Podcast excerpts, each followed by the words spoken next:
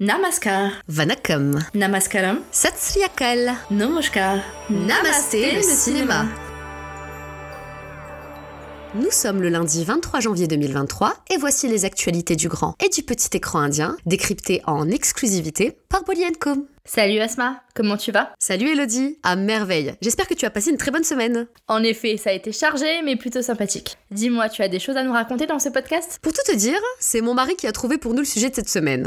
en effet, fort de son intérêt naissant pour le cinéma indien, auquel je ne suis pas étrangère, il est tombé sur un article très intéressant qu'il s'est empressé de m'envoyer. Il s'agit d'un essai du site Thread qui revient sur la fameuse question du népotisme à Bollywood. Ah, le sujet touchy du népotisme. C'est ça, car si très récemment la une du New York Magazine sur les Nepo Babies de Hollywood a grandement fait parler, ce phénomène est bel et bien ancré au cinéma indien, où résident des dynasties d'acteurs et de metteurs en scène. Oui, et ça ne date pas d'hier, car effectivement, le népotisme n'est pas du tout un phénomène nouveau, particulièrement exacerbé en Inde par le système. C'est ainsi que, par exemple, la famille Kapoor est active à Bollywood depuis 4 générations, du pionnier prix de virage au bankable Ranbir. C'est un sujet que nous avons nous-mêmes éculé et sur lequel on pourrait croire que tout a été dit. On sait aussi que le décès tragique de l'acteur Sushant Singh Rajput, l'un des quelques exemples d'outsiders ayant réussi à conquérir Bollywood, a provoqué un profond émoi au sein de l'opinion publique. Il a surtout été la source d'une véritable remise en cause de l'ordre établi, nourri allègrement par le star system et par des figures puissantes comme Karan Johar. Ce dernier affiche à son tableau de chasse le lancement de quatre carrières d'enfants de stars,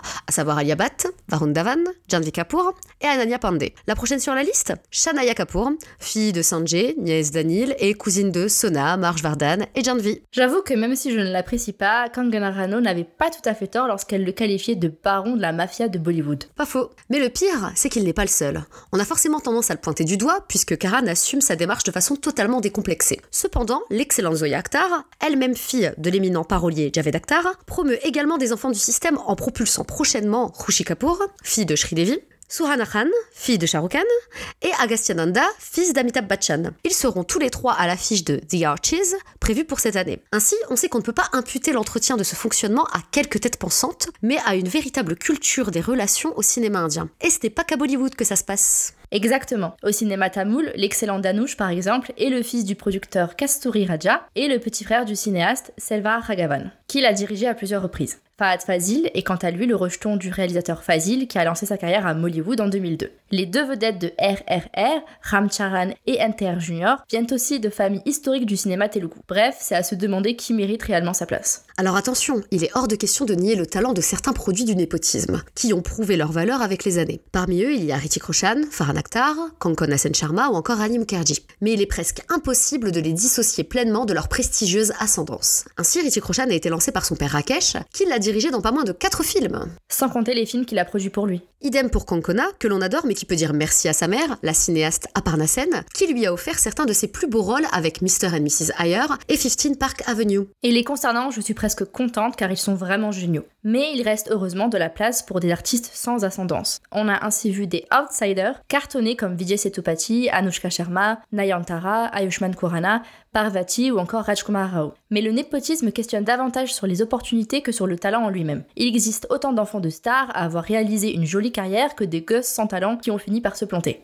Je ne citerai que Arman et Adar Jain, également membres de l'illustre dynastie Kapoor, mais qui ne sont jamais parvenus à percer. La preuve que sans véritable talent, c'est difficile de durer. Ce qui interroge ici, c'est cet accès facile au contact, au grand bureau des directeurs de casting et des producteurs. Là où un illustre inconnu devra passer des centaines d'auditions avant d'obtenir une seule véritable chance de succès, les enfants de la balle bénéficieront largement des relations de leur famille. Ils ont probablement déjà assisté à des tournages dans leur enfance, partagé des repas avec des vedettes, été à l'école avec les progénitures d'autres grands noms du cinéma, bref, ils ont évolué dans les mêmes cercles et verront forcément des portes s'ouvrir généreusement pour eux. C'est ainsi qu'un enfant de la balle a beaucoup plus de chances d'être lancé dans un prestigieux projet avec un éminent cinéaste à sa tête. On a cité Rushi et Sohana qui joueront pour Zoya Akhtar, mais en remontant plus loin, Ranbir Kapoor et Sonam Kapoor ont également fait leur début avec nul autre que le maître Sanjay Lila Bansali dans Savaria. Les outsiders devront quant à eux passer par bien des étapes avant de décrocher ce fameux premier rôle au cinéma. Le regretté Sushant a travaillé à la télévision pendant plusieurs années. De son côté, Ayushman a d'abord participé à une émission de télé-réalité avant de devenir animateur, et Vijay Sethupathi a été figurant dans un nombre impressionnant de films avant d'exploser sur grand écran. Quoi qu'il en soit, on sent que le népotisme n'est pas prêt de prendre fin à Bollywood, ni même dans les autres industries du pays. En tant que spectateur, il va donc falloir faire avec, en espérant qu'il y ait plus de bonnes surprises que de mauvaises. En parlant de surprises, qu'est-ce qu'on peut découvrir en matière de cinéma indien en ce moment? Les blockbusters Tamil, Varisu et Tunivu entament leur deuxième semaine en salle, distribués respectivement par Friday Entertainment et Nighted Film. Et je vous rappelle que les critiques des deux films sont disponibles sur notre site. S'il n'y a pas de nouvelles sorties à signaler cette semaine, je vous informe que les réservations pour les multiples séances de Patan sont désormais ouvertes. Ce film événement avec Shah Rukh Khan et Deepika Padukone sortira le 25 janvier grâce à Desi Entertainment Paris. Personnellement, j'ai déjà pris ma place. En ce qui concerne la SVOD, on a eu le droit le 20 janvier à deux films inédits. Mission Majnu, sorti sur Netflix avec Siddharth Malhotra, et Chatrivali, disponible sur Z5 avec Rakul Preet Singh. La critique de Mission Majnu est déjà disponible sur bolienco.fr. Justement, qui dit début d'année dit ribambelle d'annonces de projets. Et cette semaine, il y en a eu pas mal. Dans le lot, lequel a attiré ton attention, Elodie? Faraz, dont la bande-annonce a été dévoilée il y a quelques jours. Le film revient sur l'attaque du 1er juillet 2016, survenue à Dhaka, au Bangladesh, et dans laquelle le jeune Faraz Ayaz Hossein a péri. Oui, j'ai entendu parler de cet attentat. Il était le petit-fils d'un mania de la finance, c'est ça? Effectivement. Et pour être honnête avec toi, je suis partagée à la perspective de ce métrage. Parce qu'avec le climat actuel à Bollywood, il serait facile de récupérer une telle affaire pour promouvoir des idées extrêmes et adopter un discours islamophobe. Je comprends.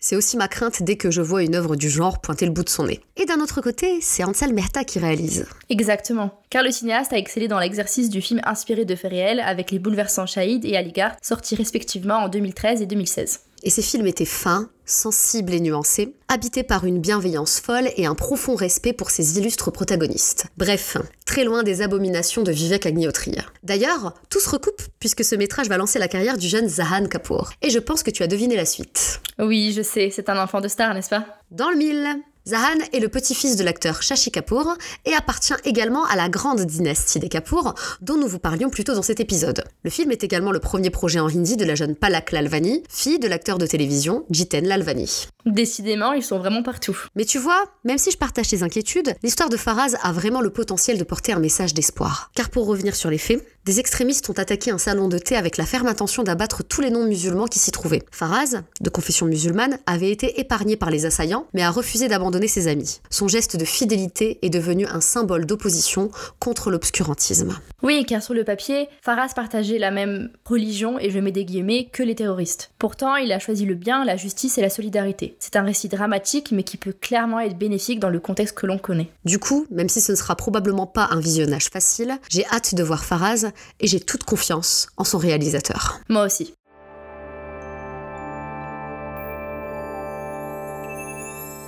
Et c'est tout pour aujourd'hui, merci de nous avoir écoutés. C'est sur la mélodie de Anuraga Manushachakam du film Nila Velisham que l'on se quitte. L'occasion pour moi de vous inviter à découvrir le clip de ce magnifique morceau, disponible depuis quelques jours sur YouTube. D'autant que cet ambitieux métrage en langue malayalam compte à sa distribution trois acteurs formidables, Tovino Thomas, Rojan Matthew et Rima Kalingal.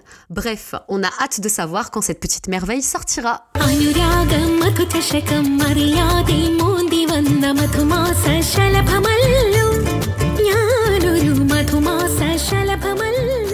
Si vous aimez Namasté le cinéma, n'hésitez pas à nous soutenir en partageant massivement le podcast autour de vous. Et si vous avez des suggestions à nous faire ou des messages à nous transmettre, vous pouvez nous contacter par mail ou sur bolienco.fr. Nous serons ravis de vous lire. On se retrouve lundi prochain avec plus d'infos. Bonne semaine à tous. Et surtout, n'oubliez pas, Namasté le cinéma.